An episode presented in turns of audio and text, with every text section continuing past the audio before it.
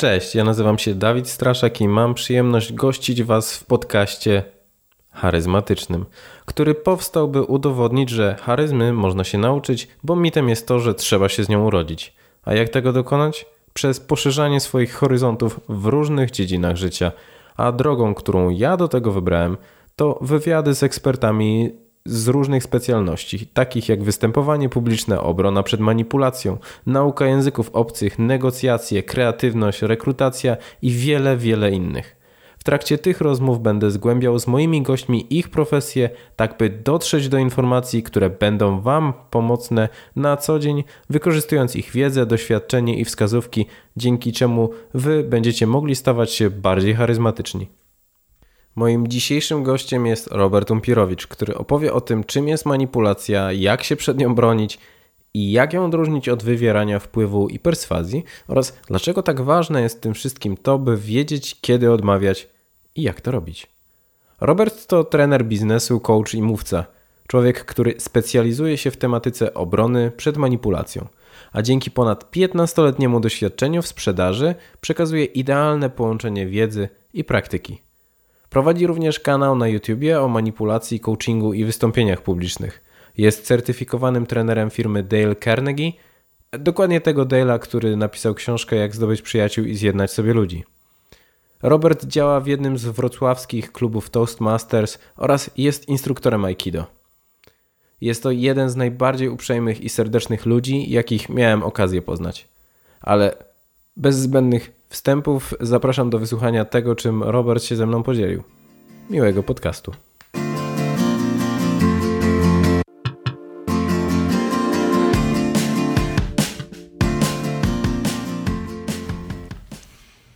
Cześć Robert. Cześć Dawid. Więc bardzo się cieszę, że, że wpadłeś. Również dziękuję za zaproszenie.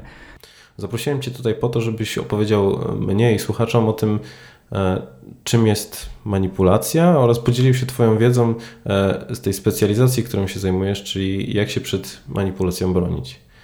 I no, pierwsze pytanie, jakże inne mogłoby być w tym przypadku, czym według Ciebie jest manipulacja? Mhm. Właśnie bardzo dobre pytanie, że dodałeś według Ciebie. Tych definicji manipulacji na rynku jest od groma. Mhm.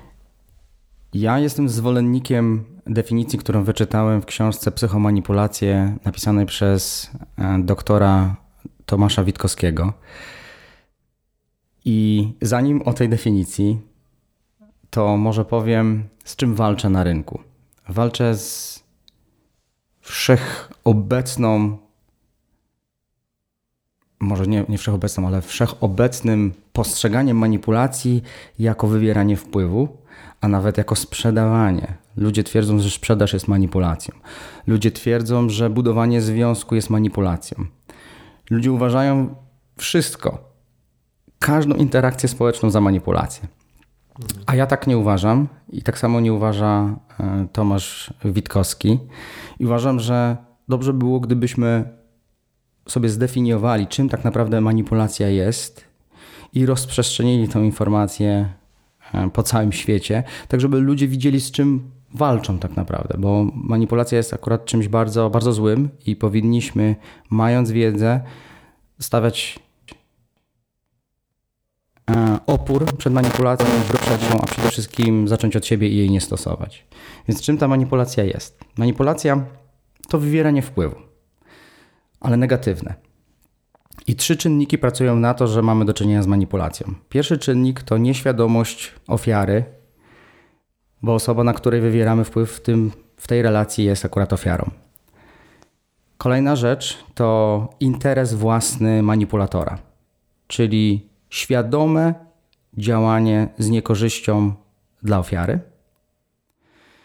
I no, ten trzeci element to to, to, to świadomość, świadomość wywierającego wpływ, czyli, czyli manipulatora. Reasumując, nieświadomość ofiary, świadomość oddziaływującego na ofiarę i interes własny a manipulatora, a nie korzyść, strata, czy to emocjonalna, czy materialna ofiary takiej interakcji. Mhm. Ale powiedziałeś, że na samym początku, że ludzie kojarzą albo mylą e, manipulację absolutnie ze wszystkim, tak? mm. ze, ze związkami, ze sprzedażą. Czyli można powiedzieć, że głównym problemem jest brak wiedzy.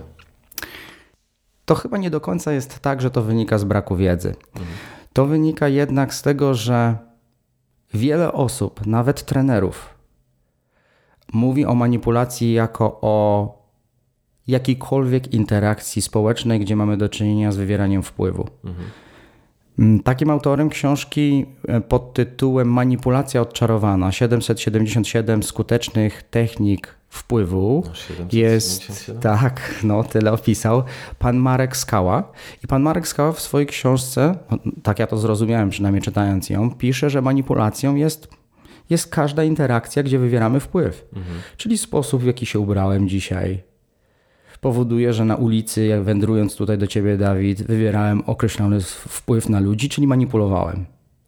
Jak kupowałem dzisiaj rano w sklepie chleb i uśmiechnąłem się do pani, więc zagrałem tutaj mimiką, to manipulowałem tą panią. I ze względu na to, że wielu autorów pisze o manipulacji jako o wywieraniu wpływu, w szerokim tego słowa znaczeniu, no to nie możemy mówić tutaj o, o braku wiedzy, tylko o, o braku jednej definicji.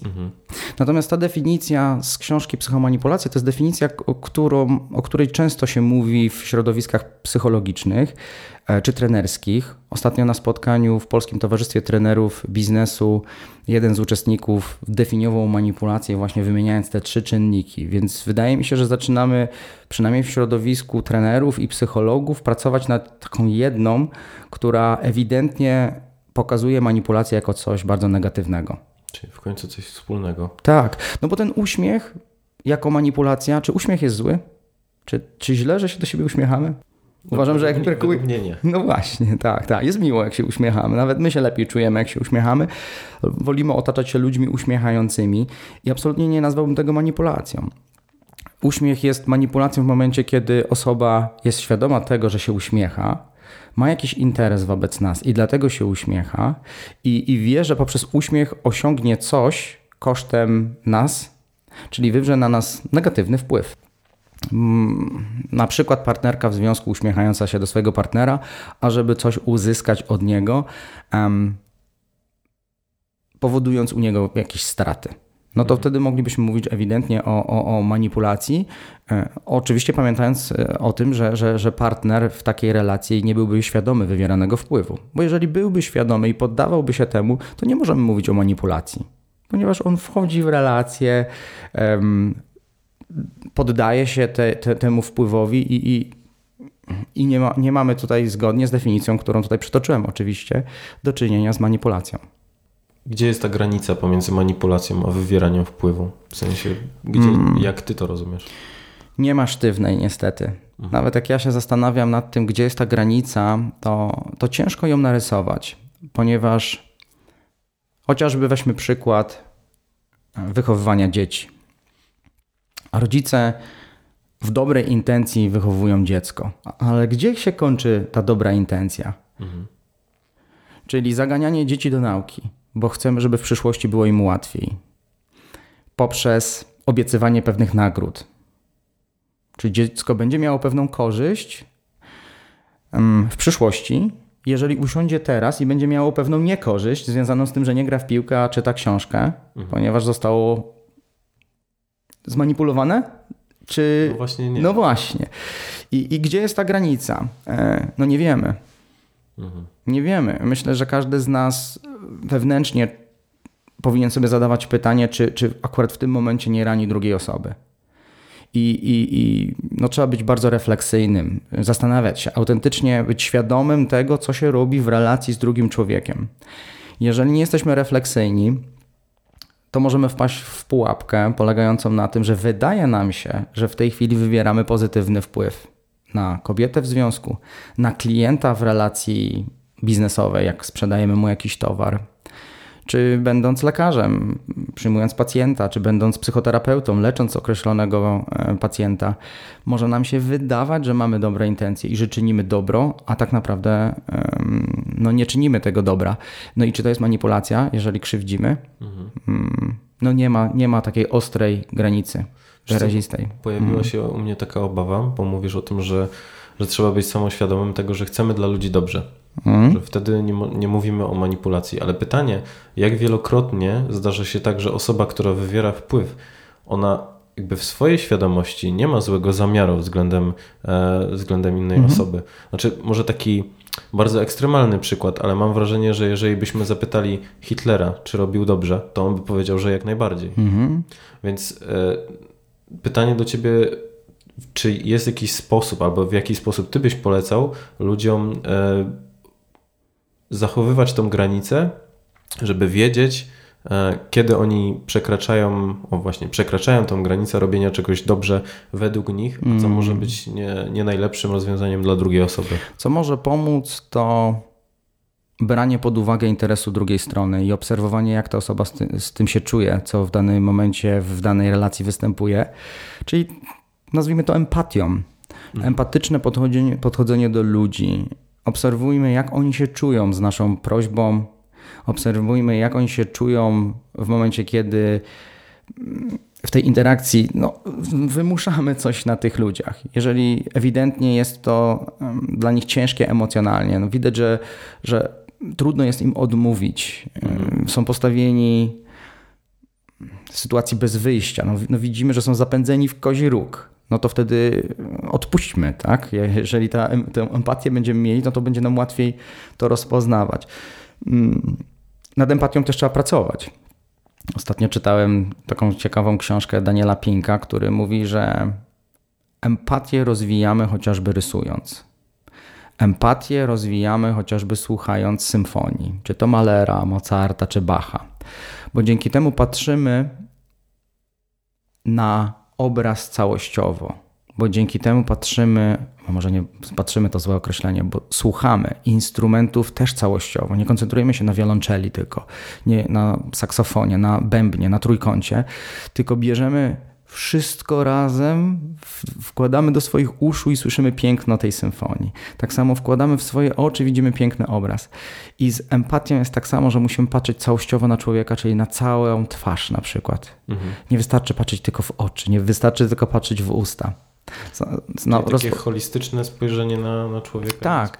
Nawet y, no pewnie to gdzieś tam w, w, rozmowie wyjdzie, jak nie, to może poruszmy teraz aspekt związany z kłamaniem. Czy kłamanie jest manipulacją?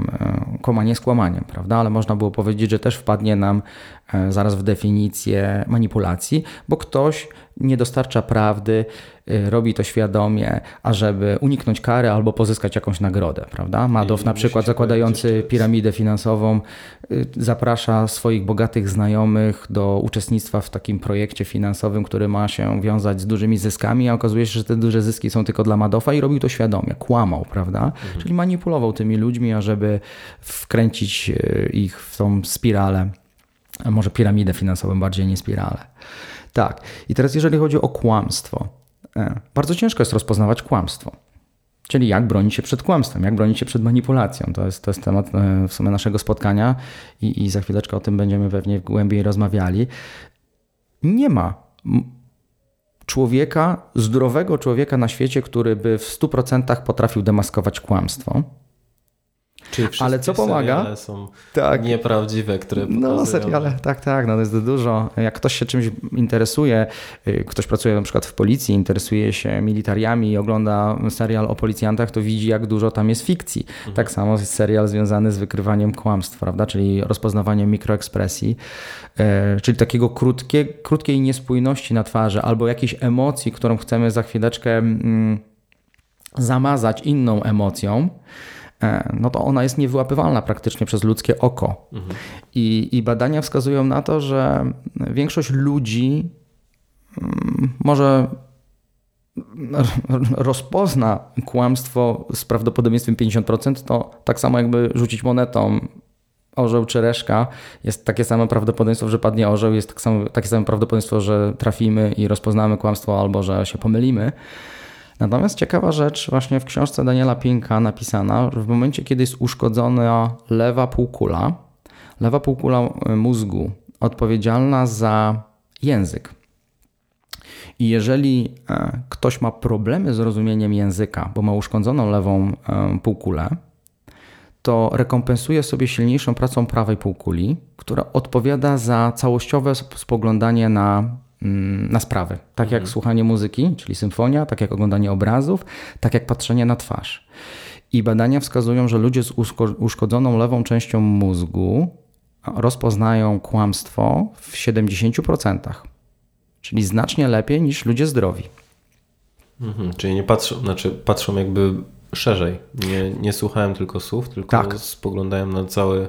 Tak, E, przede wszystkim obraz. obserwują twarz dokładnie. Jedną z emocji, podstawowych emocji, czyli e, co to znaczy podstawowa emocja, czyli rozpoznawalna w większości miejsc na Ziemi z prawie stuprocentową skutecznością, prawda? Czy to jest radość, uśmiech.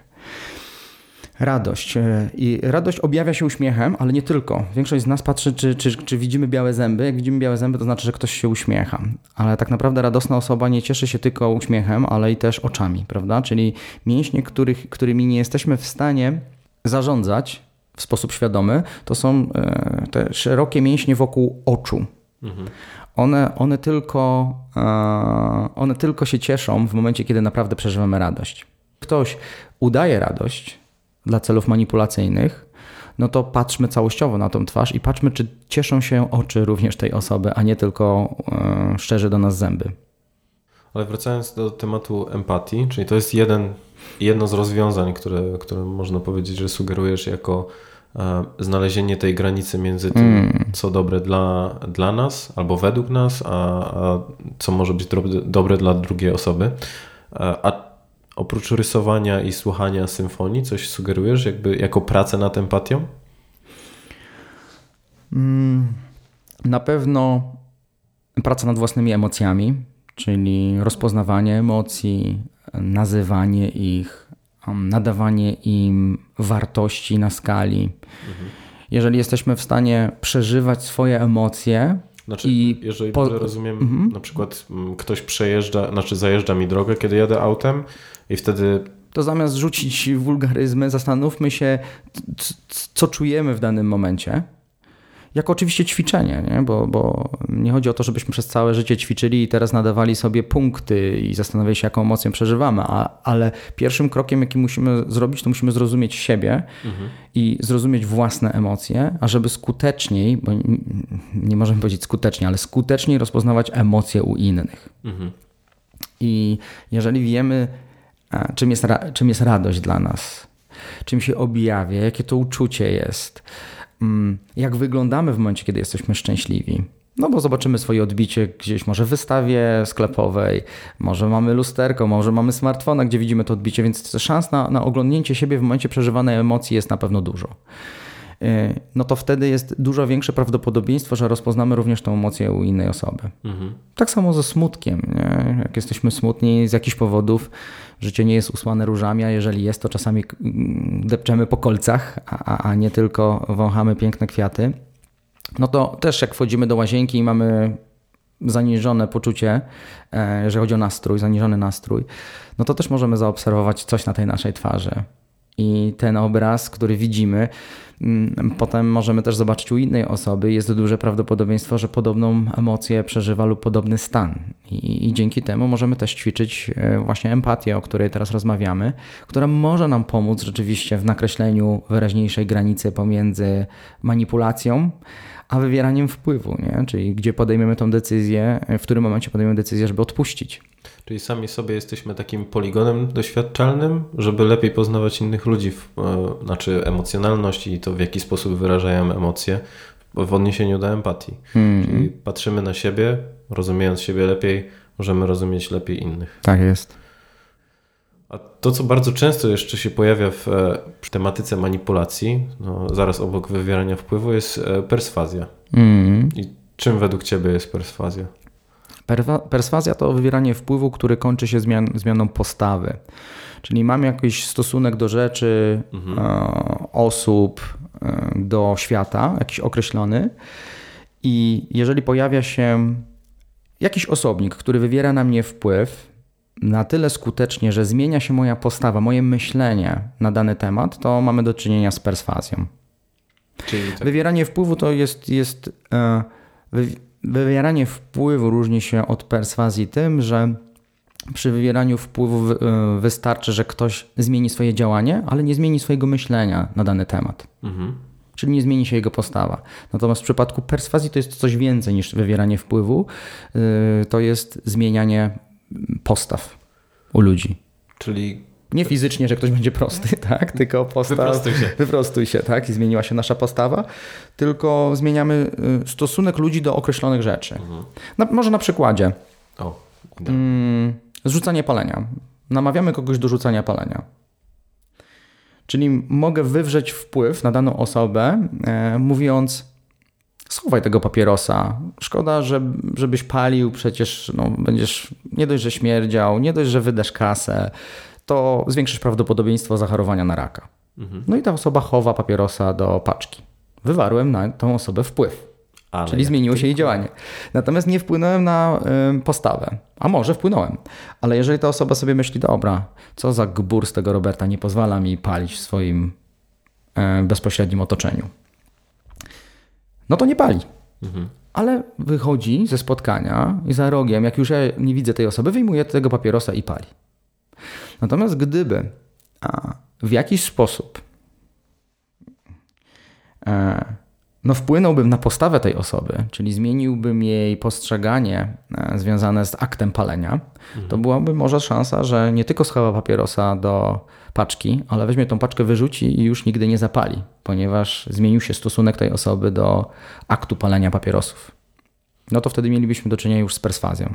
Mhm. Czyli można powiedzieć, że perswazja to jest najbardziej, e, najczęściej używane e, narzędzie przez trenerów, którzy chcą wpłynąć nie tylko na umiejętności czy, czy wiedzę uczestników, ale też właśnie na ich postawę, żeby stosowali to, czego oni uczą.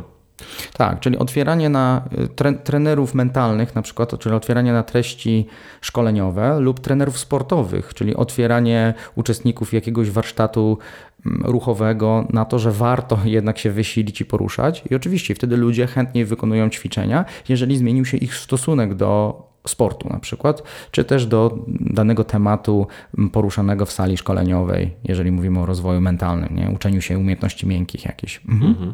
A spotkałeś się z taką sytuacją, że ktoś używał perswazji, żeby wpłynąć właśnie w negatywny sposób na postawę innych ludzi? No tak, no taką osobą e, był przytoczony przez ciebie Dawid wcześniej Hitler, mhm. E, czyli rzeczywiście silna perswazja, e, wpływanie na, na, na postawy wtedy obywateli III Rzeszy spowodowało, że no dopuszczono się do takich okrucieństw, jakim był potem Holokaust. I Niemcy autentycznie w pewnym momencie wierzyli w to, że, że przyświeca im jakiś górnolotny cel. Że robią dobrze. Tak, że robią dobrze, krzywdząc bliźnich. Mhm. Mm. Coś z dnia codziennego? Mm. Tak, tak. Jeżeli chodzi o, o perswazję, no to stosuje ją telewizja, stosują media, prasa, internet, czy jakiekolwiek zapisy, jakiekolwiek treści, do których mamy dostęp, yy, które mają zmienić nasz światopogląd, czyli zmieniają naszą postawę, nasz stosunek do. Na przykład politycy pracują nad tym, żebyśmy zmienili własny stosunek do nich. Jeżeli jakiś polityk nie jest lubiany, ale chciałby być bardziej popularny i wygrać wybory, to tak kształtuje swój wizerunek, ażeby zmienić e, naszą postawę w stosunku do tej osoby. I może zaczynamy ją lubić w pewnym momencie, jeżeli jest podobna do nas, bo jednym ze sposobów wywierania wpływu jest czynienie siebie podobnym do osób, na których wywieramy wpływ. Mhm. Po to, żeby wywołać w nas, jako odbiorcach, uczucie mm, takiego spokoju, lubienia. No, lubimy ludzi, którzy są do nas podobni, prawda? Nie lubimy ludzi, którzy są niepodobni do nas, tak? Obcy dla nas wtedy i wtedy się ich boimy. To jak się bronić przed perswazją? Znaczy, pytanie, czy to... trzeba. Pytanie, czy trzeba. Właśnie o to chodzi. To jest kolejny właśnie no, ciekawy element, o którym tutaj rozmawiamy. E, jak się bronić przed perswazją? Czyli co zrobić, ażeby nasze postawy służyły nam, tak? Mhm. Czyli nasz stosunek do świata. Być refleksyjnym. E, co mam na myśli mówiąc być refleksyjnym? Zastanawiać się cały czas, czy to, co robię w tej chwili, albo to, co myślę na dany temat, mi służy. Ale jak zrobić, żeby rozpoznać, e, co nam służy?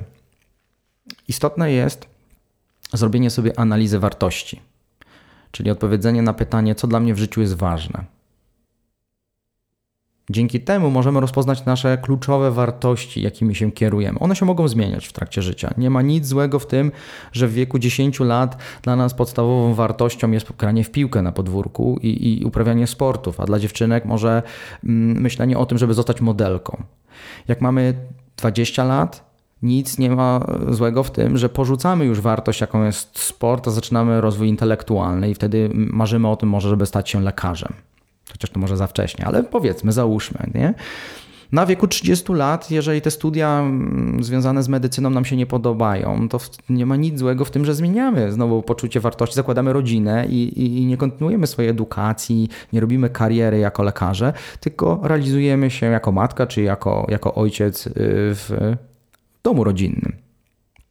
Istotne natomiast jest to, żeby wiedzieć na co dzień, co dla nas jest ważne czyli w miarę regularnie robić sobie analizę wartości, którymi się kierujemy. I wtedy a, będzie nam łatwiej w rozpoznawaniu manipulacji i w niepoddawaniu się perswazji, która miałaby w jakiś sposób nas ranić. Mhm. A w jaki sposób dokonywać takiej analizy wartości? Bo wiesz, brzmi to bardzo zaawansowanie. A hmm. domyślam się, że najczęściej to jest kwestia odpowiedzenia sobie na kilka trudnych pytań. I jakie pytania? Tak, pytania są może, tak, pytania są może łatwe, natomiast odpowiedzi są trudne, prawda? E, bo rzeczywiście zadanie sobie pytania, co jest dla mnie w życiu ważne, to jest pewnie podstawowe pytanie, jakie sobie zadajemy, e, ale odpowiedź nie jest taka oczywista. Więc wtedy warto może zastanowić się nad tym, kiedy czujemy się dobrze, w których momentach czujemy się dobrze w życiu, jak robimy co, jak czytamy jaką książkę, jak słuchamy jakiej muzyki, Czyli trzeba się przyglądać znowu swoim stanem emocjonalnym w momencie, kiedy robimy różne rzeczy. Co daje nam największą radość w życiu? Co daje nam największą satysfakcję? Czego się boimy? Utrata czego byłaby dla nas bol bolesna? Mhm. Prawda? E, I rzeczywiście, może czas na trudne pytanie. Nie? Śmierć którego z członków naszej rodziny byłaby dla nas najbardziej bolesna i dlaczego?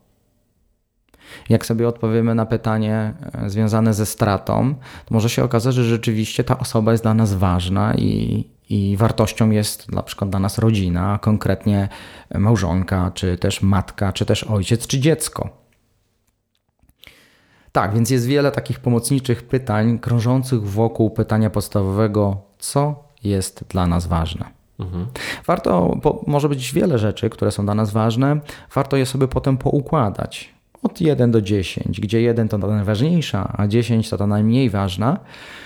I, I się przyglądać im regularnie, zastanawiając, czy to rzeczywiście są te wartości, które są dla nas istotne. To jedna z metod. No właśnie teraz sam, sam zadałem sobie kilka tych pytań i myślę, że rzeczywiście to pytania są w miarę proste, ale odpowiedzi nie są, mm. nie są oczywiste i, i wydaje mi się, że też dużo czasu trzeba poświęcić na to, żeby, żeby znaleźć te odpowiedzi, bo to nie są, e, nie są typu, co chciałbym zjeść na śniadanie, tylko że czasami ta, ta odpowiedź musi dotrzeć do nas i to z tak. różnych środowisk. I tak jak powiedziałeś mm. o przykładach książek czy filmów, które, które lubimy, rozmów z ludźmi, prawda? To, jest, to są też istotne rzeczy, czyli powinniśmy rozmawiać z ludźmi i, i nie, być, nie bać się mówić o sobie i nie bać się zadawać pytań, co jest ważne dla innych ludzi i słuchać uważnie. Dzięki mhm. temu dajemy innym możliwość rozpoznania tego, co dla nich istotne. A ludzie się nie otwierają, bo ludzie się boją powiedzieć, co jest dla nich ważne, bo to już wtedy jest pożywka dla manipulatora. Jeżeli wiemy, co jest ważne dla drugiej strony, i mamy nieczyste intencje, to taką informację możemy wykorzystywać do tego, żeby potem czerpać korzyści. Czyli pierwszą jakby obroną przed, przed mm, wpływem na nasze postawy, taką niechcianą, jest samoświadomość, zna, znaczy odpowiednie znanie swoich wartości. Mhm. Czy coś jeszcze przychodzi Ci do głowy, co mogłoby pomóc w takiej obronie? To jest znanie wartości, o których przed chwileczką powiedzieliśmy. To jest autorefleksja, czyli reflektowanie się nad tym, co czuję, badanie swoich też emocji, to jest, to jest też ten ważny element. Natomiast istotnym elementem też jest no, obszar tu samych technikaliów, narzędzi. Mhm. Co to, co, to, co to są te narzędzia, to, czy techniki? No, techniki wywierania wpływu. Jeżeli wiemy, jak można wywierać wpływ, albo jak wywierają na nas inni. I to nasza samoświadomość bycia ofiarą, e ewentualną ofiarą, potencjalną ofiarą rośnie. W momencie, kiedy e, znamy taką technikę, jaką jest technika na przykład lubienia, o której już powiedzieliśmy sobie wcześniej, którą można zastosować poprzez upodobnianie się do swojej ofiary. Czy to strojem, czy to zachowaniem, językiem. Jest wiele badań, które wskazują na to, że ludzie są bardziej podatni w momencie, kiedy ktoś mówi ich językiem. Między innymi w restauracji, jak kelner, który nas obsługuje, w momencie, kiedy zauważy, że my zdrabniamy, zamawiając dania. O, zjadłem kaczuszkę, napiłbym się może jakiegoś piwka y, i reaguje adekwatnie do tego, co słyszy i mówi: A, piwko dla pana, rozumiem. O, rachuneczek pan prosi, tak? To wywiera na nas wpływ, stosując technikę lubienia, czyli podobieństwa, lubienia, e, a efektem tego jest większy napiwek, który dajemy osobie, e, po, ponieważ ją lubimy. Mhm.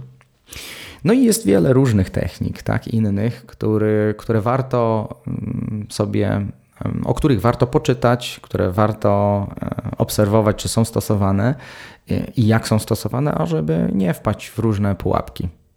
No właśnie, teraz chciałbym skorzystać z Twojego doświadczenia jako sprzedawcy, bo w momencie, kiedy e, pytałem znajomych, o co chcieliby Cię zapytać, mm. to wiele osób mówiło o tym, że manipulacja to jest dla nich sprzedaż, tak jak wspomniałeś na samym początku. I czy myślisz, że możesz określić, jakie są najczęściej wykorzystywane e, metody manipulacji właśnie w świecie sprzedaży? Mhm. Najczęściej stosowane. Mhm.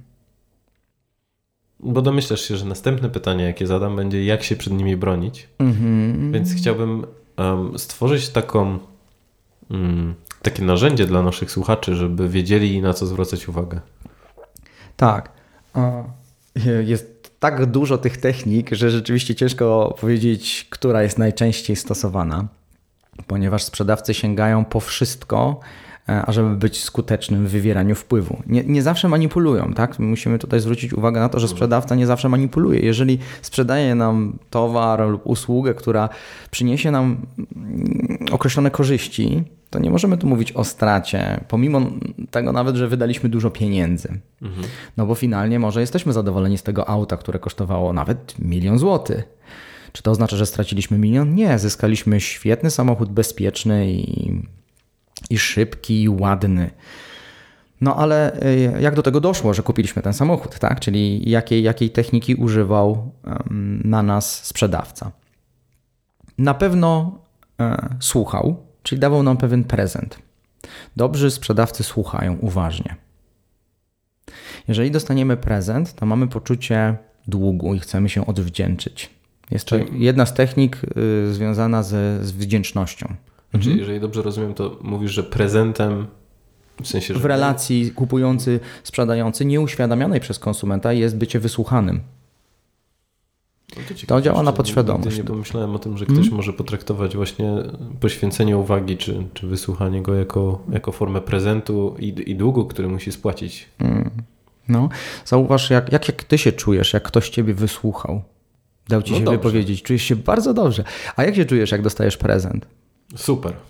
A, no to jest różnica, tak. Tu się czujemy dobrze, a jak prezent to super. Ale wydaje mi się, że to jest z tego względu, że to jest nieuświadomione, tak jak wspomniałem. Tak, no nie jest to opakowane w piękną torbę i nie ma tam wstążki czerwonej, tak jak w przypadku pierścionka, ale jest to dobro bardzo rzadkie, więc bardzo dobrzy sprzedawcy słuchają. Mhm. I to jest nieuświadamiana technika. Następnie angażują nas emocjonalnie w zakup. Jak to robią?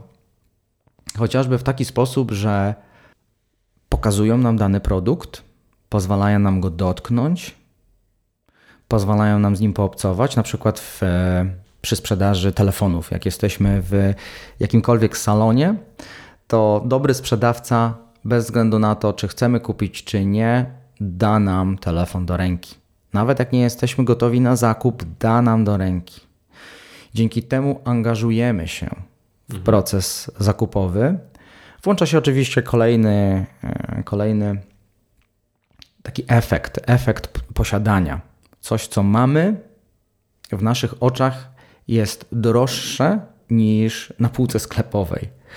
E, nawet patrząc teraz, jak jesteśmy ubrani, moja marynarka czy zegarek, który mamy na ręku, on jest dla nas bardziej wartościowy niż cena, za którą e, go kupiliśmy. I ten efekt posiadania też włącza się nieświadomie. W momencie, kiedy coś dotkniemy, bawimy się, to chcemy to mieć. To już dla nas jest bardziej wartościowe niż cena, którą musimy zapłacić za to. Zadawanie pytań też przez yy, sprzedawcę powoduje, że angażujemy się emocjonalnie, ponieważ myślimy o swoich potrzebach i ewentualnej, yy, ewentualnym rozwiązaniu problemu, jakim jest niezaspokojona potrzeba, zakupem takiego telefonu. Czyli jak udzielamy odpowiedzi i zastanawiamy się w głowie, to mm, no, kosztuje to nas energię pewną. Inwestujemy emocje w, w ten cały proces. I ta technika zaangażowania no, powoduje, że z czasem zaczynamy myśleć coraz bardziej o tym zakupie jednak, a może byśmy jednak, a może czas najwyższy zmienić jednak model telefonu, nie? Jest dużo większa szansa, że kupimy taki telefon czy jakikolwiek produkt, jeżeli zostaniemy zaangażowani przez sprzedawcę. Oczywiście są też i mm, prezenty różnego rodzaju, nie tylko mm, wysłuchanie jest prezentem. E, prezentem będzie na pewno upust. O, przyszedł pan przed świętami, w, w samą porę, super, dzisiaj mamy, dzisiaj mamy promocję. Mhm. Dwa w cenie jednego. Tak, na przykład 20%, 30%. Do tej pory na przykład ten telefon kosztował dużo więcej, jeżeli mówimy na temat telefonu. O, wczoraj został przeceniony i i, I kolejna technika tutaj, nie dość, że prezent, y, bo dostajemy informację, że możemy kupić taniej, to dostajemy informację, która wywołuje w nas poczucie lęku, że nie będziemy go mogli kupić. Mhm. Jest to informacja i rozchodzi się jak ciepłe bułeczki. Czyli to oznacza, że kupują go inni, czyli jest duże zainteresowanie tym produktem. Proszę Skoro inni ufają e, temu produktowi, to on jest popularny, może też powinienem go mieć. To jest, to jest y, już akurat technika społecznego dowodu słuszności, tak? Czyli sprawdzili inni, inni są zadowoleni, inni już mają, Robert, spiesz się, kupuj, bo inni kupili. No i, i, i kolejna nakładająca się tutaj technika związana z niedostępnością, bo inni kupują. Na stanie mamy tylko dwa, z czego jeden jest zarezerwowany, więc został tak naprawdę tylko jeden. I co, co w naszym mózgu się dzieje w momencie, kiedy słyszymy jest tylko jeden? w tak atrakcyjnej cenie, bo ludzie już go wykupili. Mhm.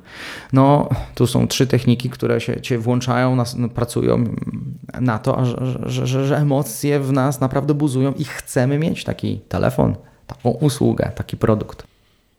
A czy sprzedawcy, domyślam się, że są szkoleni z tego, w jaki sposób wywierać wpływ, ale czy z drugiej strony oni są świadomi, jak mm, niebezpieczne narzędzie mają w ręku?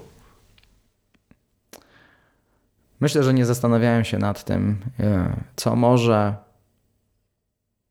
wpływać na tych sprzedawców, że nie zastanawiają się, to jest jednak e, sposób wynagradzania ich. Większość ludzi, bo nie mogę powiedzieć, że wszyscy, nie mogę mówić za, ale wydaje mi się, że większość ludzi jednak pracuje dla pieniędzy. A sprzedawcy mają bardzo specyficzny e, system motywowania, polegający na tym, że im więcej sprzedadzą, tym więcej będą mieli pieniędzy. Mhm. No tak wygląda dobry, tak to nazwę, skute, może nie dobry, ale skuteczny mhm. System motywacyjny. I w związku z tym no, jest pokusa, ażeby sprzedawać coraz więcej, w ogóle się nie zastanawiając nad tym, czy robię temu człowiekowi dobrze, czy robię źle. Mhm. Więc rzeczywiście jest tutaj silna pokusa, żeby zacząć nawet manipulować klientem i sprzedawać mu to, czego nie potrzebuje, a żeby czerpać osobiste korzyści z tego, finansowe, związane z wypłatą prowizji. No musimy, musimy być no, bardzo refleksyjni podczas zakupów. I tu odwołam się do znowu dwóch y, rzeczy, o których powiedzieliśmy wcześniej. Co jest dla ciebie ważne? I to w sklepie sobie e, rozszerz o pytanie, czy naprawdę potrzebujesz tego produktu. Czy ten produkt jest spójny z Twoimi wartościami? Czy on da Ci długofalową radość? Prawda? Czy, to, czy to nie będzie tylko chwilowa radość związana z tym, że kupił, wow, jestem posiadaczem nowego telefonu, hurra! I opuszczamy taki salon i już jesteśmy smutni, bo mamy 1000 zł mniej w kieszeni. Mhm. Czyli nie podejmowanie zakupów nieprzemyślanych. Tak, czyli re refleksja. Musimy się reflektować. Rzeczywiście, nie podejmujmy zakupów w euforii, w uniesieniu. Uspokojmy emocje. I to jest ten właśnie świadomość swoich emocji jest tutaj też istotna. Ja miałem taką sytuację e, w jednym ze sklepów IT, jak kupowałem telefon komórkowy dla ojca. I dostałem od pana informację, że do tego telefonu mogę jeszcze otrzymać za jedynie 12 zł taką super stojącą ładowarkę. Tak sobie pomyślałem, wow, ale byłoby to czadowe rozwiązanie dla mojego taty, który by sobie mógł tak, taką wkładać sobie.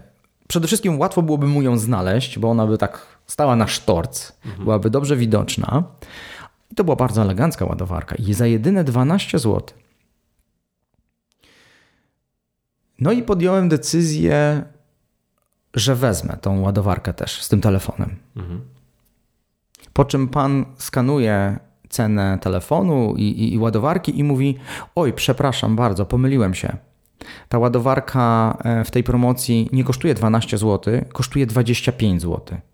Dalej tanio, jednak a, dużo drożej, o ponad 100%, tak? Mhm. Nie 12, a 25 zł. I będąc świadomym tego, że jest to technika wywierania wpływu, a może nawet manipulacja, bo, bo jeżeli tam było kłamstwo, a, a, a śmiem twierdzić, że, że, że akurat sprzedawca wiedział, ile kosztuje tak naprawdę ta ładowarka, tylko złapał mnie na haczyk tą niższą ceną, a ja już e, kupił ten produkt w głowie, żebym był już w jego posiadaniu, bo tu pieniądze Ilość pieniędzy tak naprawdę nie jest istotna. Istotna jest decyzja, która zapada w głowie, tak chcę to mieć, ponieważ mój tato będzie się cieszył, jak będzie widział swój telefon stojący na sztorcu. Łatwo go znajdzie. Będzie wiedział dokładnie, gdzie e, ładowarka jest, nie będzie jej szukał. Nie będzie szukał telefonu. Jest same korzyści, prawda? Dokładnie. I teraz te dodatkowe, te 13 zł, to są śmieszne przy tych wszystkich e, emocjach pozytywnych, które mm, krążą wokół posiadania tego produktu, nie? Ale powiedziałem nie.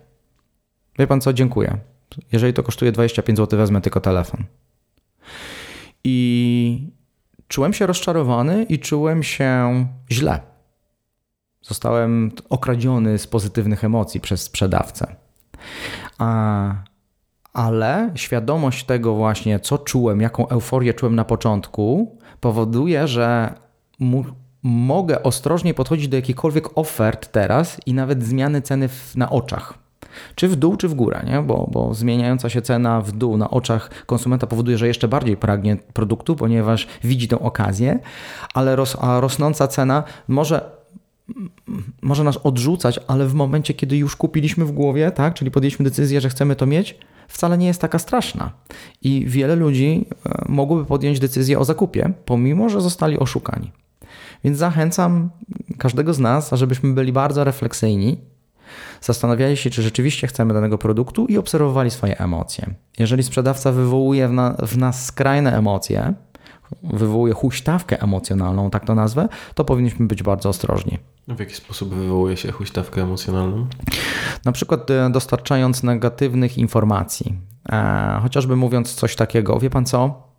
Przykro mi bardzo, ale ten telewizor, który pan ogląda, jak już jesteśmy przy sprzęcie, może audio, e, audio tele, tak? AGD, Telewizor to AGD? Nie, lodówka to AGD. To przy lodówkach. Oglądamy lodówkę, niech będzie sprzęt AGD. Oglądamy lodówkę sobie w jakimś sklepie i sprzedawca mówi: To jest ostatnia lodówka, ta, którą pan ogląda. Niestety, to jest ostatnia. To jest świetny model, ale, ale ostatnio porysowana. No, no, no trudno. I wywołuje w nas poczucie żalu, ponieważ tak naprawdę podoba nam się ta lodówka. I, I to jest bardzo dobry moment u sprzedawcy, który e, chce manipulować ludźmi, żeby powiedzieć jeszcze coś takiego. To jest w ogóle świetna lodówka. No żałuję, że jest porysowana, bo byłby pan z niej zadowolony. Co wtedy robi sprzedawca? No, e, zyskuje w oczach konsumenta, że, jest, że szczerze reklamuje produkt, ale odradza ze względu na rysę. Hmm. Czyli dba o nas. Dba o nas. Tak. Po czym mówi, wie pan co? A momencik. Zobaczę yy, jeszcze w komputerze. Jest, mówi. Była zarezerwowana, ale klient nie odebrał. Jest ta lodówka. Może pan ją kupić. No i co wtedy sprzedawca spowodował? Wyciąga nas z dołka emocjonalnego, jaki wywołał wcześniej, ale nie wracamy już do stanu neutralnego, tylko wracamy, nie wracamy, przekraczamy ten poziom zero, tak to nazwijmy, poziom zero, z którym przeszliśmy emocji i jesteśmy bardzo rozradowani, bo to jest dla nas świetna nowina. I dużo jesteśmy wtedy bardziej podatni na, na wpływ. Pamiętam taki eksperyment Dolińskiego, który ludzi, którzy przechodzili na czerwonym, znaczy w miejscu niedozwolonym, mm. gwizdał na nich gwizdkiem. To jeszcze było w czasach, kiedy policjant miał gwizdek i w ten sposób zwracał na siebie uwagę. Mm -hmm. Więc możesz sobie wyobrazić, jak, jak reagowali ludzie, którzy przechodzili w nieodpowiednim miejscu. Tak. I od razu w takiej sytuacji e, pojawiał się e, człowiek, który prosił o wypełnienie jakiejś tam krótkiej ankiety. I okazywało się, że w momencie, kiedy ludzie zrobili coś złego i byli przestraszeni tym, że zaraz dostaną mandat, czyli właśnie, tak jak mm -hmm. mówisz, ta huśtawka emocjonalna i ten spadek e, albo strach w takich przypadkach um, zamieniał się w, w, możliwość spełnienia prośby, no to ludzie to właśnie ludzie to robili. Prawda, tak, tak. Czyli jeszcze była inna wersja tego eksperymentu. Mm, na jednym z parkingów umieszczano za wycieraczkami ludzi e, za wycieraczkami samochodów e, ludzi, którzy wychodzili ze szpitala, kartkę, która wyglądała jak mandat. Czyli e, ci no, nieszczęśnicy, tak ich nazwę, biegli do tego samochodu myśląc, że będą e, w tej chwili szczuplejsi o 100, 200, może 300 zł, po czym okazywało się, że to nie był mandat, że to była informacja, jakaś ulotka. I po chwili pojawił się człowiek, który stosował wobec tych osób prośbę związaną z wypełnieniem rzeczywiście ankiet lub z zdaniem jakiegoś datku. Mhm. Prawda? Bo, bo, bo też e, eksperymentowano e, nie tylko poprzez prośbę związaną z wypełnieniem nudnej i długiej ankiety, ale i również e, proszono o pieniądze. I ludzie są skłonni zapłacić, dać do puszki dobroczynnie dużo więcej w momencie, kiedy dostali dobrą nowinę. Mhm. Już wywołaną sztucznie, bo wcześniej była ta ta zła, ale sfingowana zła wiadomość typu mandat, typu gwizdek policyjny, prawda? Typu, e, proszę pana, mam złą wiadomość, e, to jest ostatnia lodówka, która stoi na wystawie. Po czym za chwilę, nie, mamy. Mam dla pana dobrą wiadomość, jest. Prawda? Czyli jest to taka typowa zagrywka, którą moglibyśmy nazwać huśtawką emocjonalną i będąc świadomi tego procesu, tego, te, tej techniki, nie, nie będziemy już tak podatni. No i, i powiedzmy sobie szczerze, że jeżeli są jacyś handlowcy, którzy chcieliby stosować tą technikę, to lepiej niech tego nie czynią, bo jeżeli zostaną zdemaskowani, to nie wróżę dobrze przyszłości takiemu sprzedawcy. Mhm. A kto oprócz sprzedawców często wykorzystuje manipulacje w pracy czy na co dzień?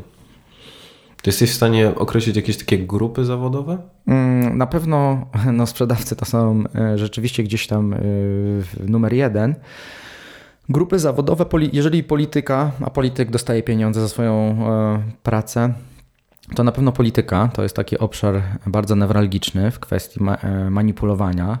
Może nie zawód, ale coś bardzo niebezpiecznego to są różne sekty religijne. Bo jak, jak e, no, ksiądz wywiera wpływ, prawda, na swoich wiernych i, i, i, tak jak sprzedawcy wywierają wpływ na swoich klientów, tak są samozwańczy e, duchowni, którzy tworzą właśnie sekty religijne i, i, tam się e, czynią dramaty. Bardzo często ludzie manipulują e, sobą w związkach. Partnerzy, tak, czyli mężczyzna kobietą lub kobieta mężczyzną, manipulują dzieci rodzicami.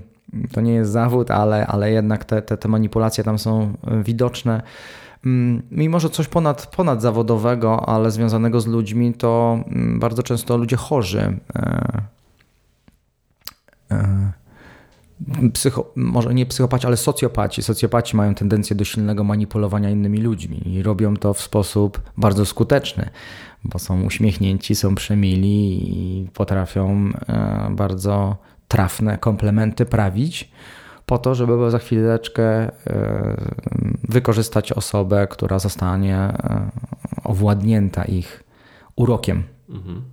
Zatrzymajmy się na chwilę e, przy kwestii manipulacji w związkach hmm. czy w relacjach. To mnie bardzo interesuje. Jesteś w stanie.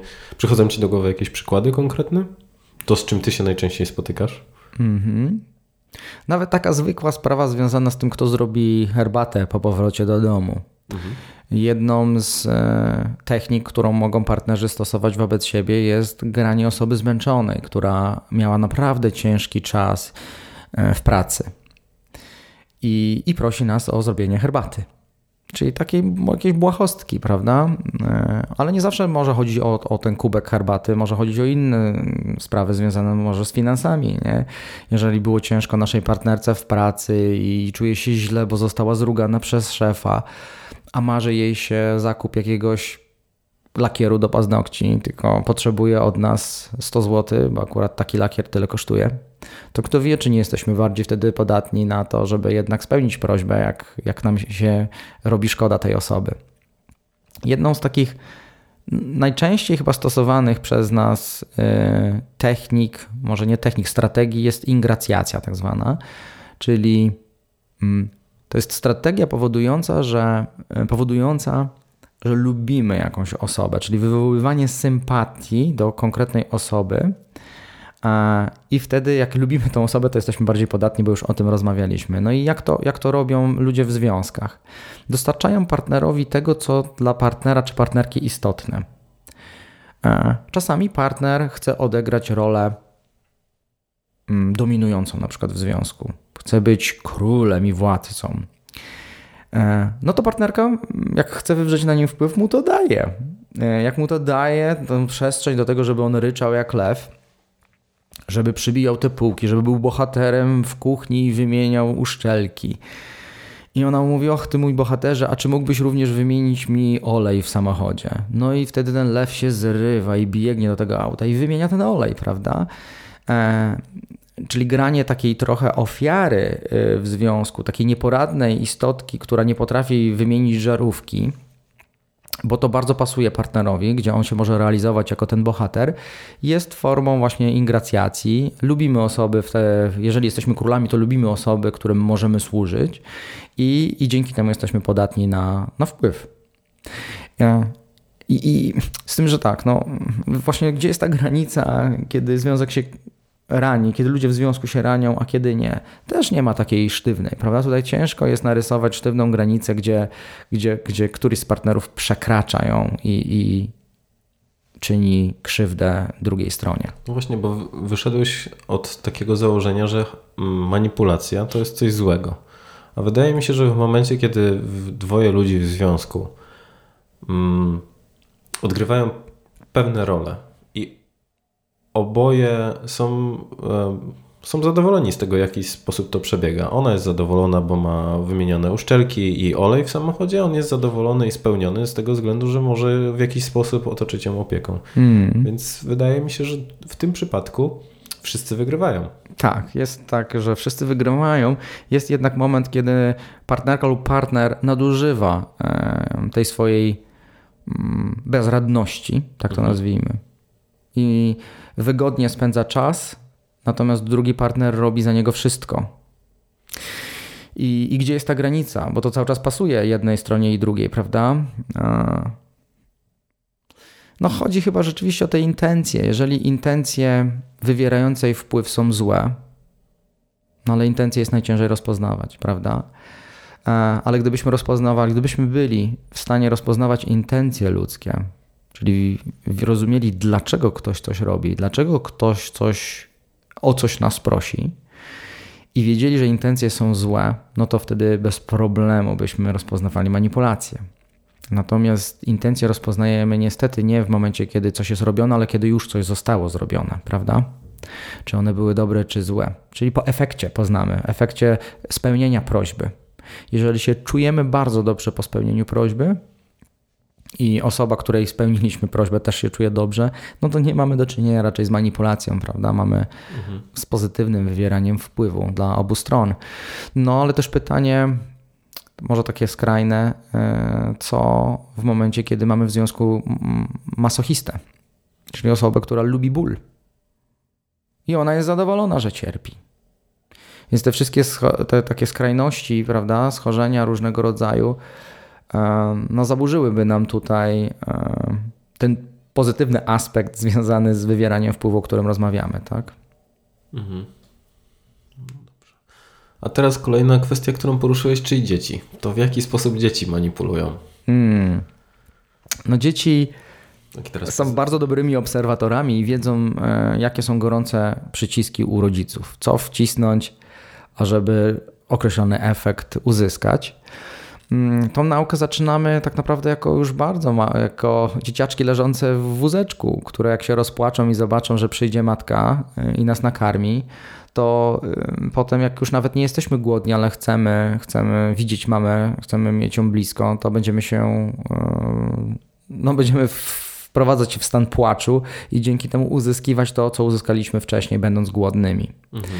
No i dzieci jak to za, zaobserwują, no to rzeczywiście wpadanie w szał w hipermarkecie w związku z tym, że chcą jakiegoś loda, czy chcą jakąś określoną zabawkę, Mm, to będzie działało, działało przepraszam, e, dopóki rodzice będą takie zachcianki spełniali. Czyli jakby rozwiązaniem mm, takiego problemu mm, mogłoby być, może być brak reakcji ze strony rodzica? Tak, na pewno. Czasami Takie brak reakcji, tak. Czasami wytłumaczenie dziecku, no przetrzymanie, tak, żeby, żeby dziecko nie zawsze dostawało nagrodę w momencie, kiedy płacze. No bo będzie skłonne płaczem wymuszać wszystkie zachcianki, jakie przyjdą do głowy takiej osobie. Mhm. No dobra, czyli podsumujmy. Mamy sprzedawców, mamy polityków, mamy sekty, mamy związki, mamy dzieci, mamy socjopatów. Czy coś jeszcze? Mamy no nie, chciałem powiedzieć artystów, ale artyści raczej e, e, wywierają wpływ e, i to bardzo pozytywny. Kto jeszcze ewentualnie? No w skrajnych sytuacjach na pewno, ale to w skrajnych. Różni konsultanci, doradcy, mm, psychoterapeuci, mhm. którzy nie postępują moralnie w, w, podczas wykonywania swojego zawodu, E, no mają ułatwiono, ułatwiony sposób, e, nie tyle sposób, mają bardzo, bardzo im łatwo jest manipulować, ponieważ osoba e, no z definicji w takiej relacji ta druga im bardzo ufa i się przy nich otwiera. I te wszystkie informacje, które pozyskujemy, będąc psychoterapeutami, mogą być wykorzystane i powinny być wykorzystane do tego, żeby pomóc drugiej strony, stronie, ale mogą być też wykorzystane do tego, żeby taką osobę wykorzystać. Mhm. Wiesz bo teraz tak myślę sobie, że można śmiało powiedzieć, że poza tymi grupami, które wymieniliśmy, że wszyscy są skłonni do, do manipulacji, czy mm, z tą tak cienką granicą e, od wywierania wpływu, bo teraz przypominam sobie taką sytuację, że um, idę przez centrum handlowe i zatrzymuje, zastępuje mi drogę e, pan, mm. który ma jakiś identyfikator, puszkę i mówi, zadaje pytanie, czy chce pomóc dzieciom chorym na białaczkę? No i tu nie ma dobrej odpowiedzi. W sensie jedyna słuszna to tak. Bo mm. nie mogę powiedzieć, przecież nie, nie chcę pomagać. Mm. I w moim e, odczuciu to już była manipulacja, bo on zmuszał mnie do tego, żebym ja wpłynął na swoje postawy mm. e, mhm. i powiedział, e, no tak, chcę pomóc. Mm. Mimo tego, że nie mam świadomości, znaczy nie mam pojęcia o tym, w jaki sposób te pieniądze są, będą wykorzystane, czy rzeczywiście są jakieś dzieci i co, co wydarzy się dalej. Mhm. Więc mam czasami nawet kloszardzi, którzy, którzy proszą właśnie o złotóweczkę, panie mm kierowniku, też wykorzystują mnóstwo technik e, wywierania wpływu na nas. Mm. No samo zagadanie e, powoduje, że jesteśmy, zaga zagajenie nas rozmową krótką, nawet zapytanie o godzinę. Przepraszam pana bardzo, która jest godzina? Ma pan minutkę? Tak, która jest godzina? Ja miałem taką sytuację, że e, przy Biedronce, koło której mieszkam, zaparkowałem samochód i wchodziłem do sklepu, do Biedronki i właśnie kloszard, nie kloszard, ale e, ktoś wypity z pustą butelką w ręku zapytał mnie, gdzie jest kosz? Przepraszam pana najmocniej, widział pan kosz? I to już byłeś zdziwiony, bo I spodziewałeś się pewnie innego pytania. no tak, tak, no to zaskoczenie to jest jedno, to zaskoczenie jest emocją. Więc jest wytrącenie ze stanu zero, tak to nazwijmy, więc już jesteśmy bardziej podatni. Teraz, jeżeli powiem tak, proszę pana, jest tam, E, czyli wskazuję kosz. Nie dość, że wszedłem w dialog, czyli lubię tą osobę bardziej niż, lubi, niż, niż, niż ją lubiłem wcześniej, bo jej nie znałem. Obcych się boimy, a, a swoi, z którymi jesteśmy w stanie prowadzić dialogi, są osobami dla nas e, lubianymi, którym możemy zaufać bardziej niż, niż No na obcym. pewno przestał być obojętny. Tak, jest. No i kolejna rzecz. Skoro pomagamy osobie, to coś za tym musi stać. Racjonalizujemy swoje działania i mówimy, skoro pomogłem temu człowiekowi, to najprawdopodobniej go lubię, bo pomagamy ludziom, których lubimy. Więc jest masa elementów, które tutaj pracują na to, że za chwileczkę prośba o i najlepiej nie złotóweczkę, tylko poprosić o, o 70 groszy, czy 77 groszy. Czy mógłby Pan mi dać 77 groszy? Jest to konkretna prośba i bardzo też nietypowa. I na takie nietypowe prośby też nam się ciężej odmawia. Takim, tak, stawiamy, ciężej nam jest postawić opór nietypowej prośbie. Bądźmy na to też czujni. Ja oczywiście wskazałem kosz i, i nie, nie, nie wsparłem tego pana, będąc świadomym tego, że te wszystkie zabiegi były celowe, bo ten pan przecież kręci się koło tego sklepu e, dniami i nocami, więc dobrze wie, gdzie jest kosz. Kosz tu stał się obiektem takim celowym do przeprowadzenia dialogu. Tak, spotkałem się też z mm, taką formą zaczepki, czy jesteś stąd? Bo to im prostsze jest to pytanie, im my mamy większą łatwość w udzieleniu odpowiedzi, to też powoduje, że my chcemy porozmawiać, no bo pewnie ktoś się zgubił, więc mu pomożemy, a potem okazuje się, że, że chodzi o sprzedaż perfum. Albo pan kloszard może powiedzieć, czy dasz mu 10 złotych, a potem ty mówisz nie, a on mówi, no to chociaż złotóweczkę. Tak jest, czyli zejście z dużej prośby do, do małej. No, technika mm, drzwiami w twarz, prawda? Taka, taka może nietypowa nazwa. Duża, nieracjonalna prośba i potem bardzo możliwa do spełnienia prośba, e, którą no, łatwo jest spełnić, bo poczuliśmy ulgę e, zejścia z 10 zł na, na złotówkę, prawda? Więc jesteśmy wdzięczni kloszardowi, że już nie chce z nas zdzierać dychy, tylko złotówkę. No to jesteśmy bardziej skłonni rzeczywiście dać, dać tą złotówkę. No to też uważajmy na tą prośbę, prawda? E, Bądźmy świadomi tego, o co zostaliśmy poproszeni najpierw. No i bardzo podobna mm, technika, czyli najpierw prosimy o jakąś drobną przysługę, a potem o większą. Tak, stop, stopniujemy, tak? Eskalacja żądań jak najbardziej działa. Ona jest związana rzeczywiście z zaangażowaniem już w cały proces. No i konsekwencją. Lubimy być konsekwentni, tak? I, I ze względu na to, że lubimy być konsekwentni, to też bądźmy świadomi tego, jak działa na nas etykieta. Czyli w momencie, kiedy e, pomożemy niematerialnie, ale jednak pomożemy i za chwileczkę usłyszymy opinię otoczenia o nas jako ludziach, którzy, y, jako o ludziach, którzy są bardzo pomocni. Czyli ktoś to skomentuje. Dawid, jesteś bardzo pomocnym człowiekiem. Mhm. Hmm. Pozwoli ci przetrawić tą myśl, czyli ty ją zinternalizujesz niejako w sensie uwierzysz w to, że jesteś dobrym człowiekiem, bo przed chwileczką to usłyszałeś. A lubimy o sobie myśleć dobrze. E, No i ktoś o nas powiedział dobrze, super. I za chwileczkę przychodzi prośba, czy mógłbyś wesprzeć nas tutaj w akcji związanej z. To może być już cokolwiek. Bardzo ciężko jest nam się wycofać, nawet nie wycofać, no, odmówić, ze względu na to, że w naszych oczach jesteśmy dobrymi ludźmi, którzy niosą pomoc. I jeżeli byśmy teraz nie pomogli, to zaburzymy obraz nas samych jako dobrych ludzi. Mhm.